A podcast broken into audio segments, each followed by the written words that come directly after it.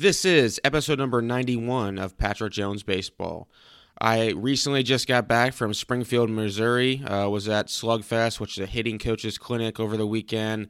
Um, had a great, great time. Um, really appreciate the people who came up to me and and, and mentioned uh, the podcast and how much they enjoyed it. That that really meant a lot to me. So I really appreciate that.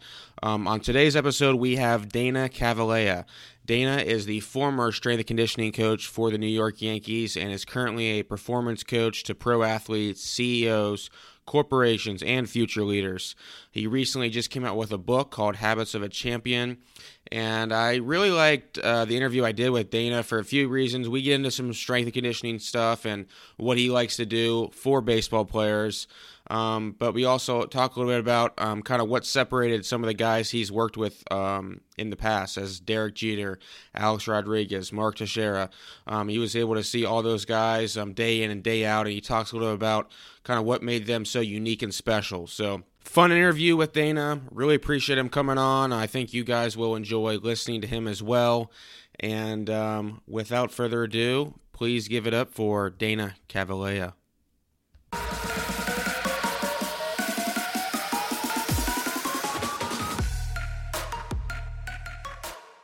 All right, and we are now live with Dana Cavalea, who is the former strength and conditioning coach for the New York Yankees and is currently a performance coach to CEOs, pro athletes, corporations.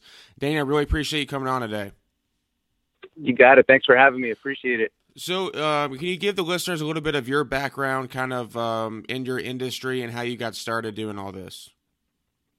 Yeah, so I, I mean, I started as a as a uh, an underperforming player myself I, uh, you know, had aspirations of getting to the big leagues and being a player. I played on all the travel ball teams, the showcase teams, and you know, I got to a point when I got to the college level that I realized I was a bit outmatched. Um, you know, I fell in love with the training aspect after an injury in high school, and um, realized the the power of training and how I can rehabilitate myself and I can train myself to improve my skill set. And that's what I did. I went as far as I could in the game, you know, with the skills I had and the and the training on top, uh, I realized though that I was training wrong, and as a result of, of incorrect training, I didn't maximize um, my performance the best I could. So I, um, you know, I got involved with the field of strength and conditioning and performance years ago before it was, uh, you know, anything what it is now. And um, really, I, I started as an intern, you know, with the team. I worked hard, worked for free for three years and um, at 23, I became the uh, the head strength and conditioning coach and director of performance for the Yankees, and uh, started my career at the ripe old age of 19 as an intern. So you were 23 my, when you were the the head the strength coach for the Yankees.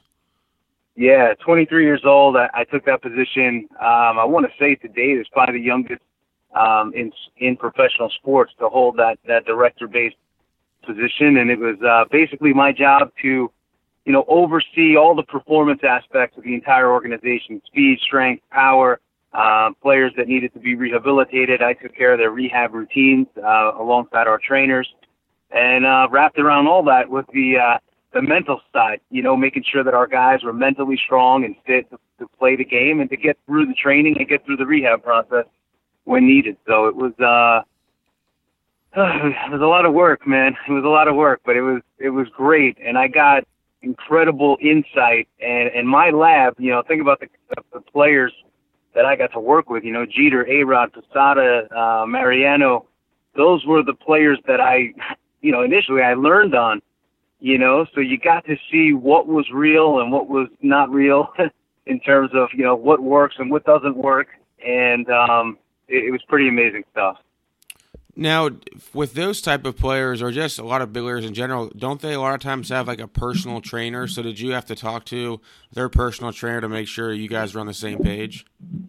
Well, you know what? Back then, a couple guys did, and then actually, you know, over the course of, of my tenure and relationship with them, I ended up training a lot of these guys personally. You know, I, I built my schedule in the weight room where I was with each of each of the horses in a one-on-one um, you know, environment. So a lot of guys, believe it or not, they let their they let their trainers go, and uh, it, it worked out really well. And and for me, I've always been a big you know, advocate. I was, I'm a teacher in my field, you know, uh, strength conditioning and performance. So I, I was always able to relate to them what I was doing and what their plan should look like based on their individual needs.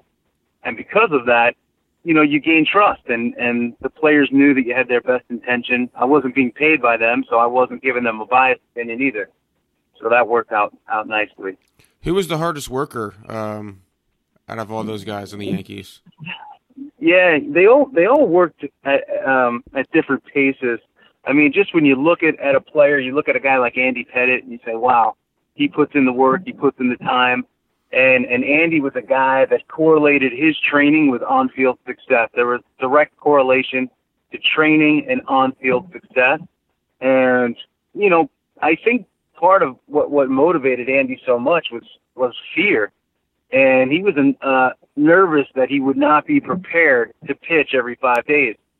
So for him, it was like, I got to train so I'm ready to pitch. And I know he got that from Roger and um, you know, working with the two of those guys together was was was great. But Andy was a was a hard worker. A Rod was a super hard worker, and a guy like Mariano Rivera, who's unassuming in a, in terms of his stature, was a really hard worker in terms of his flexibility, his tissue work. You know, every day, you know, every game, fifth inning, he's with me for a good hour. You know, we're taking care of his massage, we're taking care of his soft tissue needs, making sure his flexibility and range of motion, mobility are all strong. And as a result, uh, you know, he was a hard worker in his own right.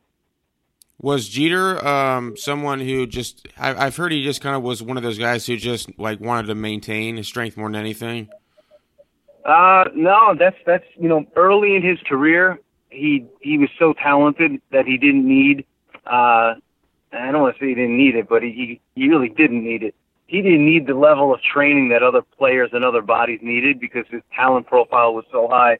But um, later in his career, like I'd say probably the last seven or eight years, I mean, he worked his butt off. He worked really hard.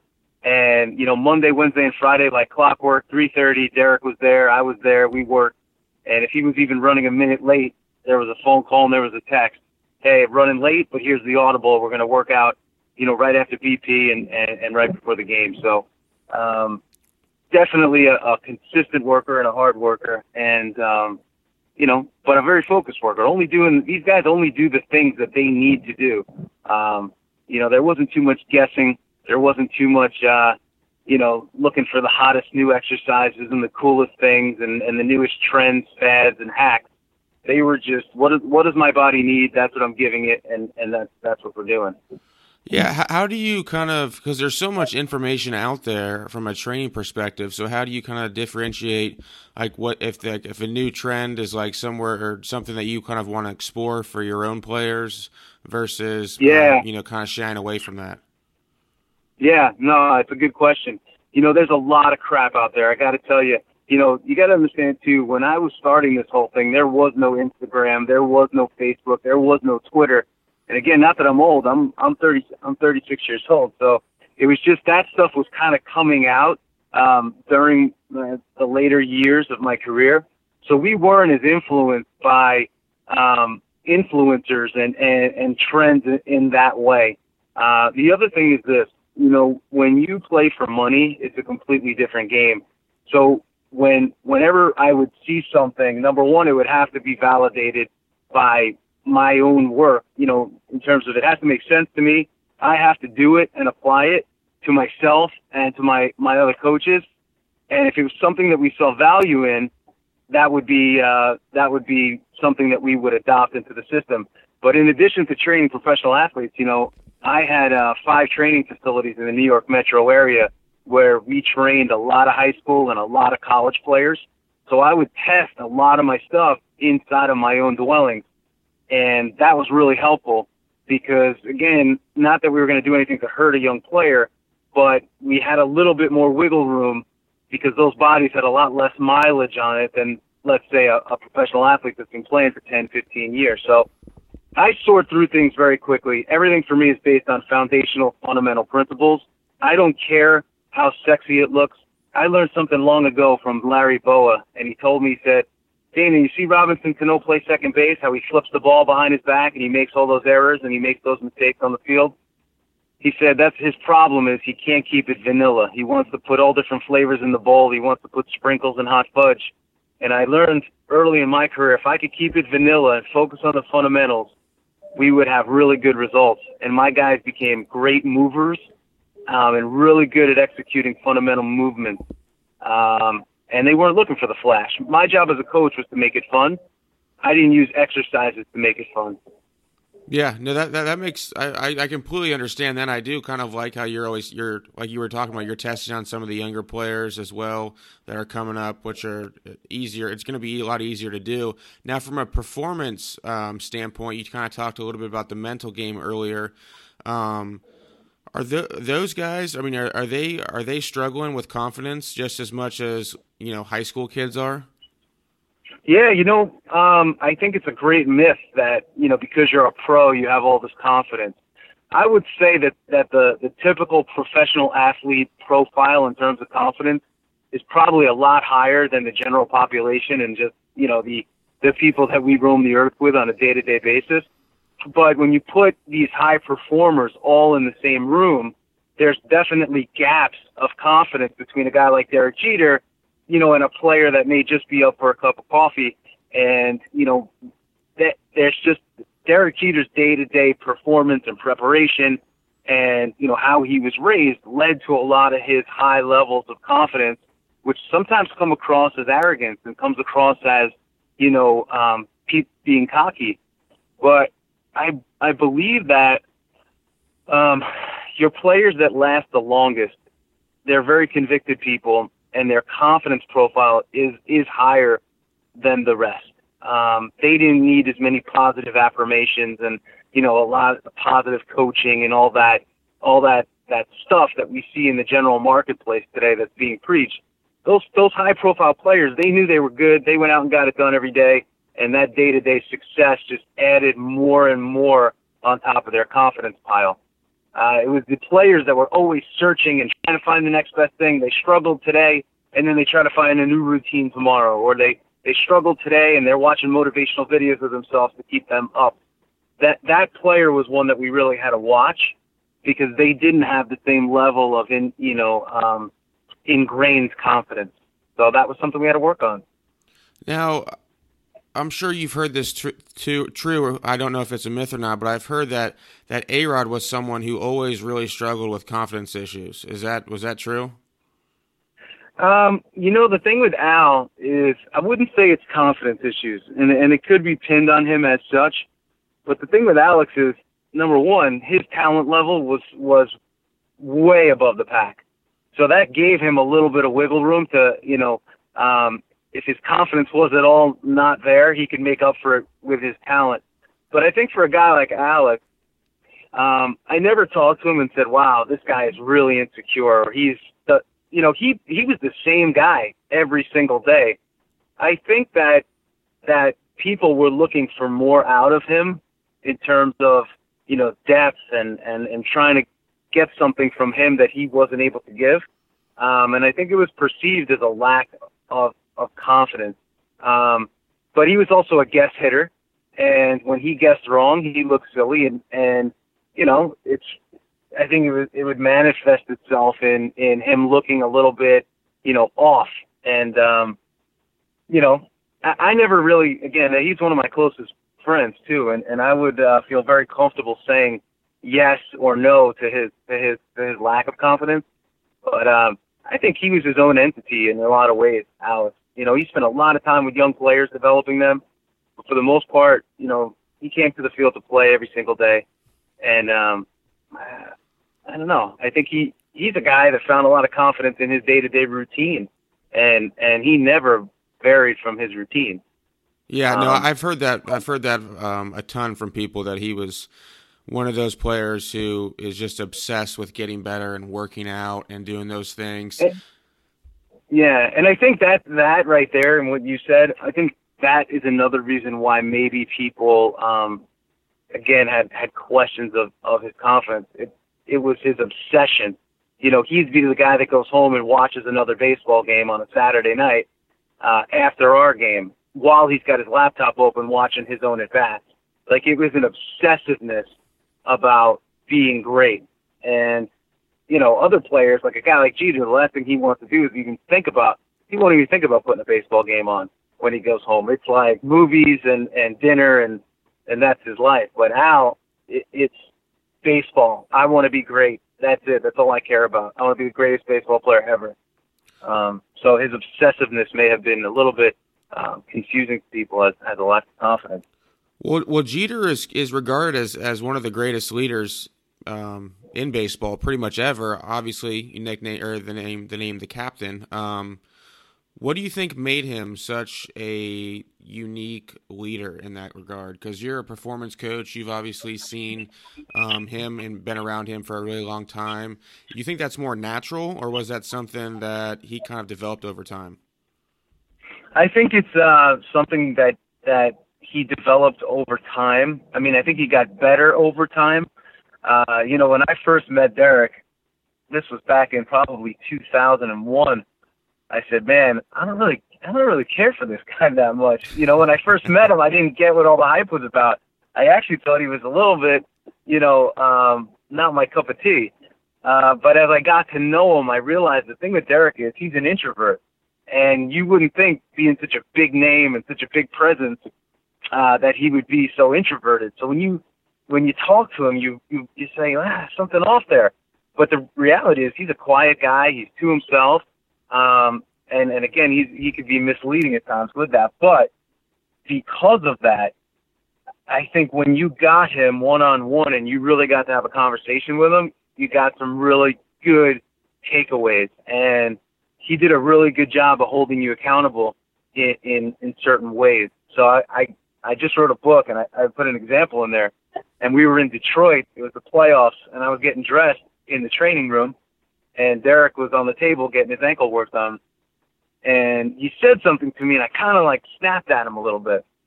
And he goes, "Hey, hey, whoa!"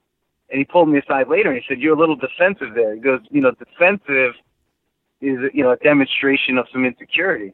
And at the time, I was young. I didn't I didn't even think much of it. I thought he was just busting my chops.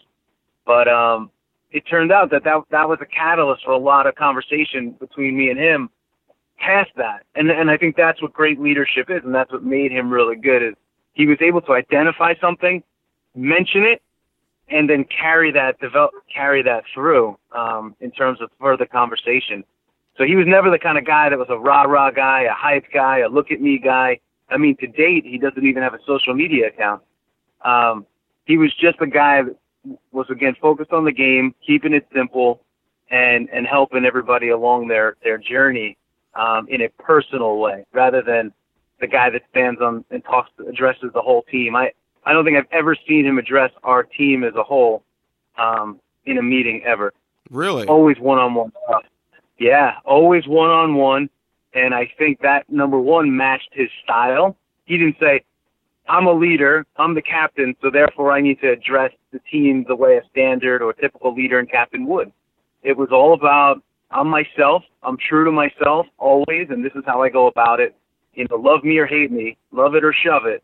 This is who I am, and this is how I go about my business. And and uh, never wavered from that. And I I always when I speak to coaches, when I speak to young athletes and parents and families, that level of conviction and self belief is so powerful, and it goes against the grain. You're not going to be loved by all, and which he wasn't. Um, but but you're going to have some raving fans in terms of the people that you get a chance to touch and and, and uh, yeah, you, know. you wrote a you wrote a book, Habits of a Champion. Um, yeah. What kind of what what drove you to write this book? Ooh, well, you know, I've been on a book tour lately, so I've had a ch- I've I've gotten that question a lot, and I I answered very simply that you know, in I've spent my whole career in the field of coaching, and before I was a coach, like I said, I was a, an underperforming player to my standards, and I didn't achieve what I wanted in the game as a player. So, you know, obviously, you're you're constantly trying to say, hey, you know, is there something out there that can make me better? Is there somebody out there? And I, I got to reading a lot of books, you know, in terms of, you know, whether it's psychology, you know, personal development, self help, um, you know, all the training books, and that was the knowledge I had from from being a you know having a degree in sports medicine. But I wrote this book because I saw such a disconnect between what I was being told as a young player, what I was reading in a lot of these books that I was reading, and what I actually saw in the best players that I had a chance to work with, who are the best of the best, cream of the crop, and some of the best CEOs, exec and executives that I I now work with, who happen to be team owners and such. So so I saw this gap, and I said, I'm filling my mind with this. I'm being told this, yet I'm watching these outstanding players and professionals achieve incredible results, not be stressed out, you know, just daily execution strategies that were great. I said, I need to write about what's going on with these incredible players. And I'm going to write this book from a, a practical standpoint that people could read and say, you know what? I'm not as far away as this, you know, guru is making me think I am from from optimal performance. I may be right there, but I'm questioning myself. So that that kind of motivated me to write that book was, hey, I got these great experiences that didn't match up with what I was being told as a young player and a young coach. I, I need to close that gap for people, and I, I want to do it through my experiences and, and through stories and my own personal uh, experiences and liability uh, and vulnerabilities. So is the disconnect essentially like you were just talking about how you know you were growing up, you were you always thought you, you had to be a certain way. Is that kind of going back to the raw raw way versus like how Jeter's kind of more closed off and things like that? It, it, I think it's a mix, you know, Pat, in that, um, you know, I'm sure you can relate to this. You know, I had coaches that said you need to be the first one to the field and the last one to leave. All right, so that I took that as a young player that I just need to hit all day long. I'm just going to hit, hit, hit, and the more I hit, the better I'll do. Well, there's a player. You know, I grew up in New York, so if it was snowing, I was out there with my tee. If it was freezing, I was still out there hitting. Um, this was before the whole batting cage thing really exploded. Because that, you know what? There's a kid in the Dominican Republic right now that, that's hitting and hitting and hitting, and he's getting better than I am. So then I saw Derek Jeter, and I saw uh, a host of other players, Mark Teixeira, these guys were the last ones there and the first ones to leave. but and and it was over and over and over again. It wasn't like one guy. It was every top-notch player, from Ichiro Suzuki to Teixeira to Jeter, you name it, Posada. Last one's there, first one's to leave. And I said, this is crazy to me. And then I started to watch them. What do they do while they're here? They never sat down. They just, when they got there, they they hit the ground running. They had their own personal plan, their own personal agenda, and they ran it hard until game time. Played the game. Game was over. Boom! Hit the cold tank. Showered up. Gone.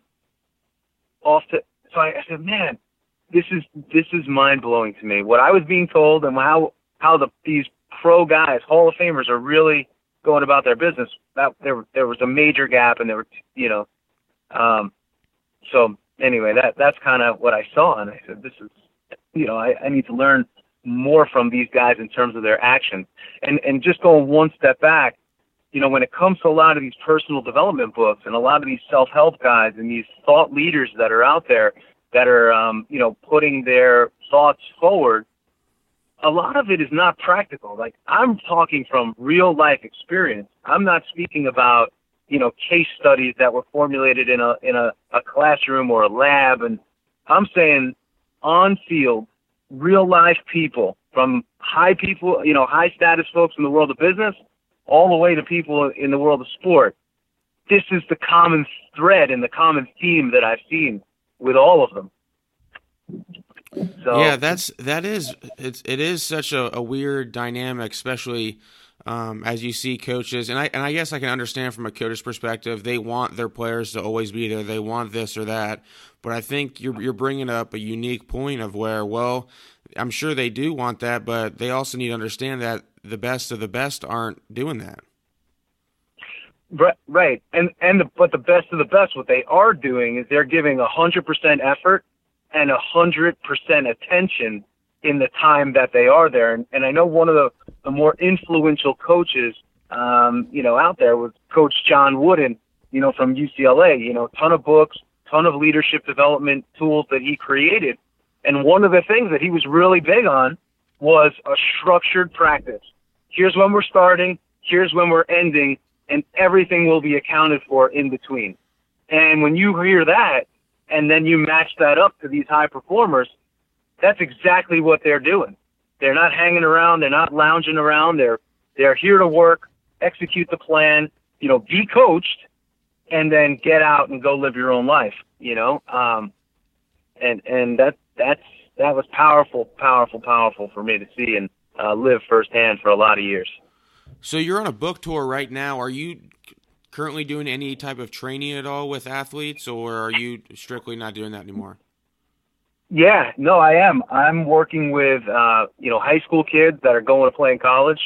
Um, I'm also working with pro guys as they come through the New York metro area. You know, I work with agents, so it it, it you know it it uh, it always changes who's coming through and and and who we're working with. But you know, as players come through the New York metro area, you know, I take care of them. I, I work primarily with said, pro guys, and then also um, high school athletes that are planning to go play in college.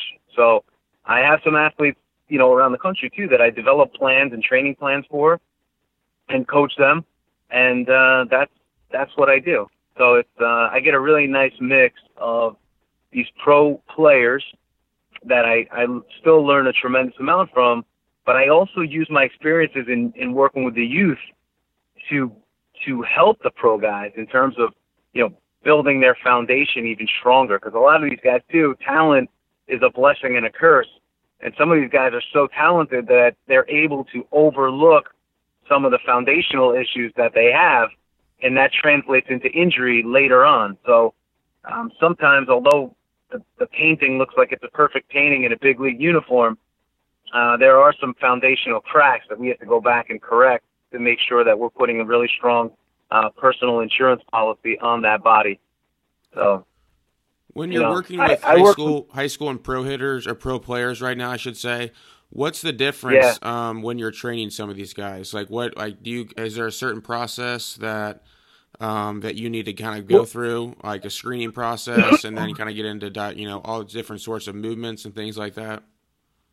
Yeah, well, the first thing I do anytime I work on anybody is I do a full assessment and evaluation on on you know everything. I measure all the joint angles in their body. I, I actually get hard metrics on that. I manual muscle test them to see where there actually is specific muscle weakness, um, and then I, com- I I take them through different movement profiles to see actually how they're moving, and I take all that information and I cross compare that to um, you know their injury history and their pain history.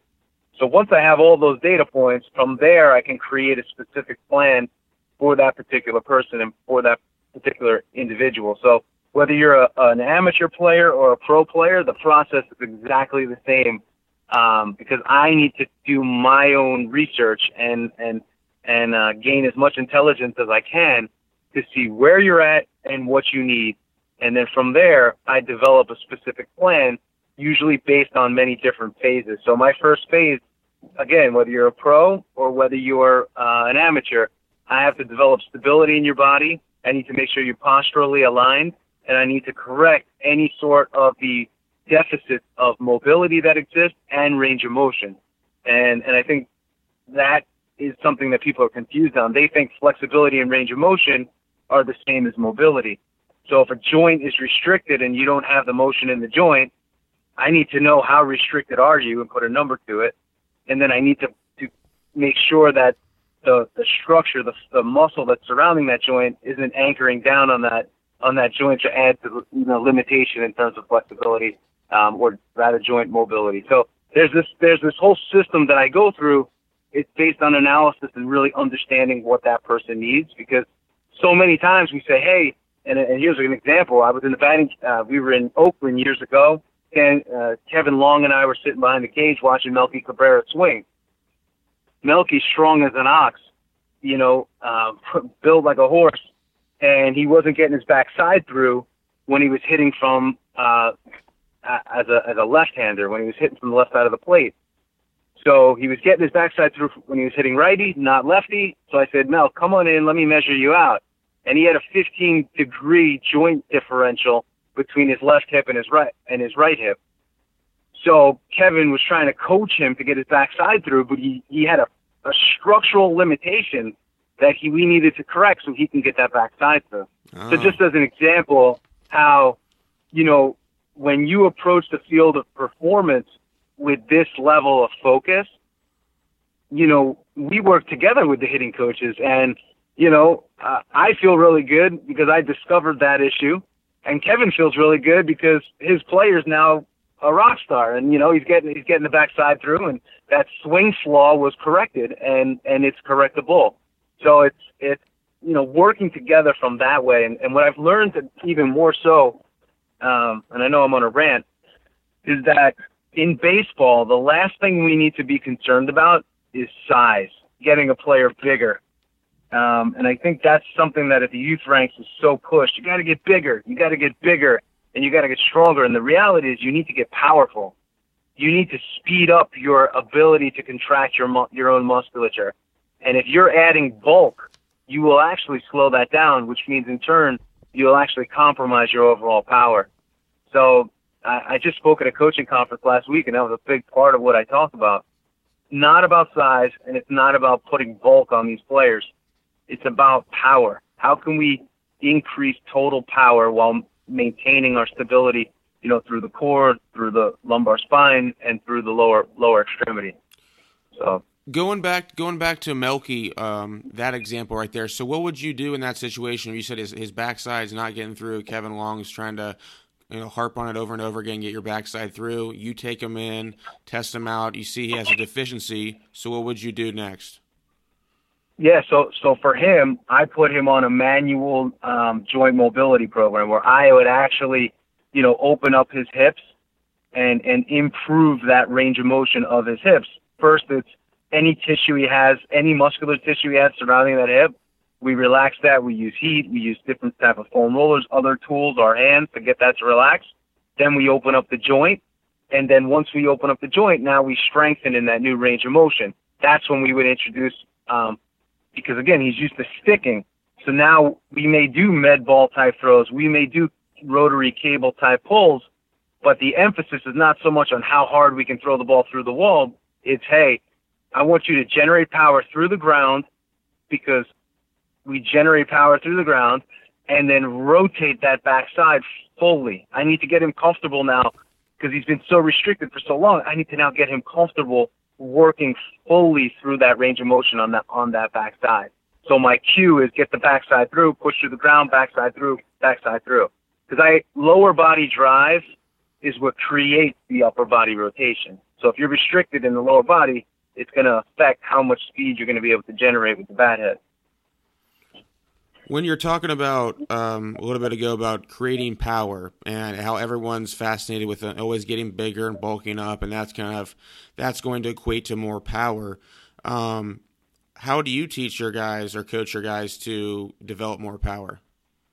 Yeah, so I'm I'm big on um, I, I'm one of the, I'm an Olympic lifting guy. Um, I believe that's a part of needs to be a part of a of a um, of a strength program or a power program for for developing player and even for a player um, you know at, at the higher level. Now again, we're not um, you know I'm big on clean pulls, I'm big on push presses, I'm big on snatches, things like that. And most people say, well, but doesn't that put the, the arm and the shoulder at risk? And the key is when you teach Olympic lifting, the arms are just along for the ride. They're not really doing any work. So when we do a clean pull, the reason we're doing a clean pull and not an actual clean is because I don't want them to catch the bar and potentially injure their wrist or their shoulder. I'm just concerned with them producing power through the ground and being able to move that weight at a high velocity. So I incorporate that heavily into my programs, but my program ba- breaks down to where literally probably 30% to 40% of the program is actually, you know, um, moving resistance you know, I, I, we're doing a lot of, like I said, corrective type work to make sure we have adequate range of motion of the hips and shoulders. Uh, we're making sure that we're, you know, we're foam rolling to make sure our tissue is strong. We're do, using other modalities to keep the tissue relaxed and get rid of tension. Um, active range of motion. Uh, and then we're focusing obviously on keeping the core, shoulder, and hips strong. And then we go into our lift, and then we go into our recovery. And before, you know, I, I should say we condition before, um, you know, once we finish our foam rolling phase, that's when I do our conditioning. So we always condition before our weight training uh, to make sure um, that the body is is warm and it's hot and ready to go.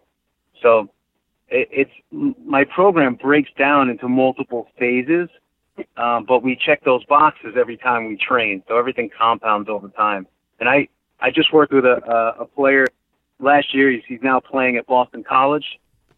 And this guy, we started training together at the end of his 10th grade year, sophomore year, and he had n- almost no weight training experience. By the end of his, when he was getting ready to go to college this past summer, I mean, he was clean pulling over 400 pounds on a bar for speed with good form and on top of it. So he made gains very quickly because we built a really strong foundation. And um, that's tedious work. It's boring. It's it's not glamorous, but. Um, so you um, said you you have your guys conditioned before they lift. Yeah, always. So okay, so um, what do you? How do you? How do they? How do you have them get ready to condition? So, like I said, our our they will start their um, process of they, that's where they'll do all their they'll come in right away they do their manual table stretching and anything they need there and then from there they go into their foam rolling uh, and then from there they'll go into some movement dynamics you know dynamic type warm up and then we get them going from there. Um, we get them right into their conditioning program. And and again my conditioning is always 10 minutes or less never exceeding 10 minutes. Yeah. really? Yeah. I, I should preface that early, you know, when we're first starting to, to get the body going again, like let's say this time of year, we may go up to 15 to 15 and 17 minutes, but it's never long durational type stuff. It's, um, that's, uh, you know, taxing or, or draining in that way. So I know it's a, it's an atypical approach, but I found it to work really well. Uh, cause again, I'm not looking for a result today. I'm looking at the next three months and I'm saying, Hey, if I work today, tomorrow, the next day, the next day, I'm just putting money in the bank every day. So it's what we do over a three to six month period, not so much what we try to pack everything into today. So our training sessions, they never exceed an hour either. So it's like I said, much like we started the conversation, very structured. There's no wasted time, complete structure. We start and we end, and it's and it's fully calculated in that way. Um, and, let's um, let's talk a little bit about different types of stretching. I know the other day on Instagram I put something up um, about making sure because a lot of times, you know, being a high school coach, I, I see so many people, you know, just do the typical. They're in a circle, they do a couple, you know, stretches, yeah. touch their toes, and then start playing right away. Yep. So I'll, I'll take that, um, and I I'm hundred percent with you on that. I think that's a complete waste of time. Uh, the way it's traditionally done. And, you know, for me, my warm ups, you know, the players in spring training, they, they can't stand me. I even did a, I just did a clinic a few weeks ago with Cal and Billy in, in Maryland. We had some of the top infielders on the East Coast there.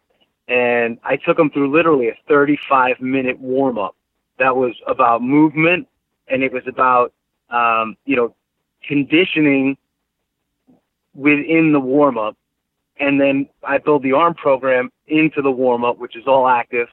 And then, but what I do also do is I actually, believe it or not, we heat them up, then we circle them up, and we do a lot of, um, uh, it's a mix of static and dynamic together, going back and forth. Because what I found is, if I just dynamically stretch, I don't put the muscle under enough tension for it to actually say neurologically, okay, I'm safe to release now. So I found that so many players today have hip flexor issues because they're sitting so much. So I would measure literally all these guys that have hip flexor issues. They'd have anterior pelvic tilt. Um, they'd have a lot of structural, you know, conditions that would exist because of, you know, flexibility and, like I said, uh, mobility limitations. So what I do is I take them through this warm up. I heat their body up. They're they're own, they're they're really worked, and then we circle them up, and I go through this mix of of in place type dynamic and static, dynamic static. So I'm increasing the muscle length, and then I'm using dynamics to actually hold the length. So I'm going back and forth, and I found again that to be really work really well as a, as a practical strategy to not dumping static stretching because that's when we go online and we read you know, there's these camps that say, okay, no more, dy- you know, dynamic only, no static, or no distance running for baseball players, only interval-based work and sprints. And that sort of um, black and white mentality it's not true. And I'm telling you, I've I've experienced it practically. You know, when you don't run players enough and build enough of a dynamic, uh, an aerobic base underneath them, you're risk you're going to create risk when you try to anaerobically train them uh, and over you know through sprinting and things like that if it's too early.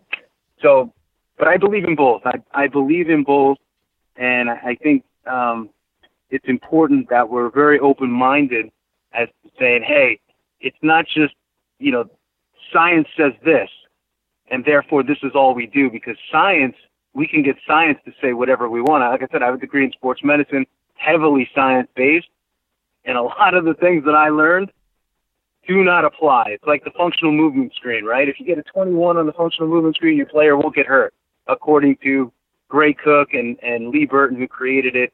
And I don't know if you guys are familiar with that, but um, the reality is it's not true. I had players with high scores on the movement screen that that got hurt, and they and they they were not immune to injury because of that, and and that test was not foolproof. Um, well, I, th- I think there's a, there's a lot of reasons why why players get hurt. I mean, I don't think one screen can possibly, you know, to, you know, be, you know, it's like similar saying to like, you know, guys who throw hard will get Tommy John.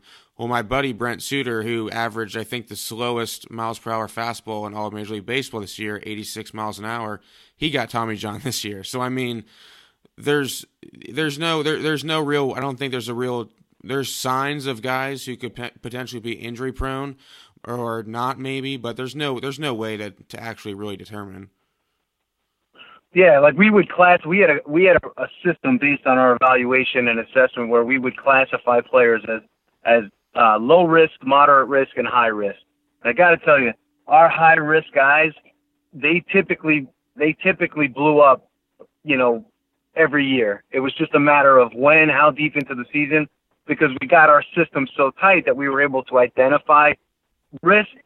But yeah, there's a lot of there's a lot of contributing factors, and that's why I say like there is no one size fits all method. There is no one size fits all screen. It's just a matter of you know um, you got to have the athletes know their bodies, and and also too, it's also players knowing when to say, hey, you know what, like I feel like doo doo today, and I'm not like I something's off today.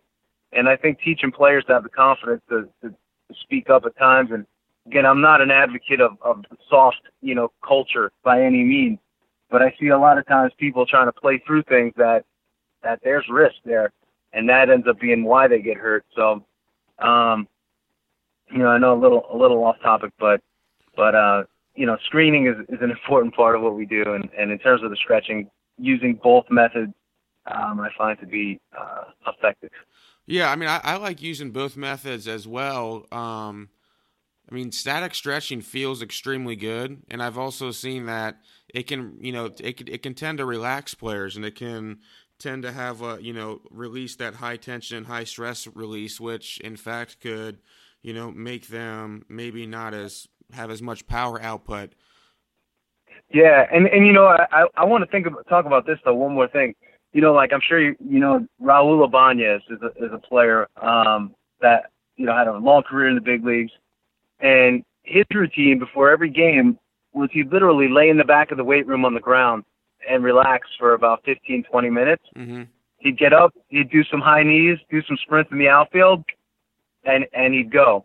And um, there's there's here's where the, the the scientific and the practical kind of you know they they don't they're not they don't they don't gel together in that some players are already high octane guys. You know, they're already amped players, and if they go into a game amped, it it actually works out to be a negative. Mm. So they need to do things to actually calm them down because you know neurologically they're already amped up. So for that player, you know, do we try to amp them up even more, or do we bring them back down? You know, and and I found that that's where the again knowing your players and and and creating a, an individualized plan based on each player, you know, really helps. And that's why, um, like I said, the the absolutes for me, I don't I don't subscribe to because I've seen things that you're that are absolutely taboo that I've done work, and I've seen things that are absolutely supported not work. You know, so I I I think it's very player specific. So keep all the tools in your box and know when to use each tool. Um, but even to date, I still see people doing, you know, you, again, you go online, you see exercises being posted and, and people teaching and coaching others on how to properly train, and they're still missing the fundamentals, you know. Um, I'll give you an example. Uh, just even when I was starting out, I used to spend a lot of time when I would uh, consult with teams. This was when foam rolling first came out, teaching how to actually foam roll. And the reality is, foam rolling is meant to inhibit tissue. It's meant to relax the tissue and relax the body enough to where it can almost say, ah, and then that trigger point relaxes. You can't roll over a trigger point and release a trigger point. The only way you can release a trigger point is with direct pressure 15, 30, 45, 60 seconds plus. So when we teach foam rolling, it's not about the rolling. It's about rolling to find the next point, sit on it until it dissipates, then roll again. So a, tr- a true foam rolling session early for someone that's never done it, that has, you know, adhesions and knots all over their body, it could take 30, 35 minutes. And that would be insane to tell someone, hey, you got to spend 35, 40 minutes on a roller. They'll look at you like you have six heads. But, but that's actually how you're supposed to roll. You're supposed to actually not roll. You're supposed to roll till you find a spot, sit on it, let it dissipate, and then maybe move an eighth of an inch till you find the next spot. So you're so, saying you, you need to roll until you find something that, that doesn't feel good and then just stick on that for a while? And, and stick on it. That's the only reason you're rolling. Um, you can actually roll after you find all those spots and release them. You could then roll for some blood flow. But the true intent and the reason a foam roller was actually developed was for what they call myofascial release. And you can't re- re- release the fascia of the body unless you go direct pressure. It's impossible. So I see, you know, there's, there's, you got to be really careful. Um, and I, I talk to my athletes about this a lot. Be careful about what you're subscribing to because listen, there's great salesmanship everywhere we go today, and and things they they suck me in, and I start questioning. I'm like, man, is that legit? And then you again you go back to your principles and and you go back to the practical, um, and and you know that's uh that's that's always what I do. So. Dana, really appreciate you coming on today. Um, fantastic stuff. And again, man, really appreciate you. You're a great guest. Yeah, thank you. I appreciate you having me. Definitely.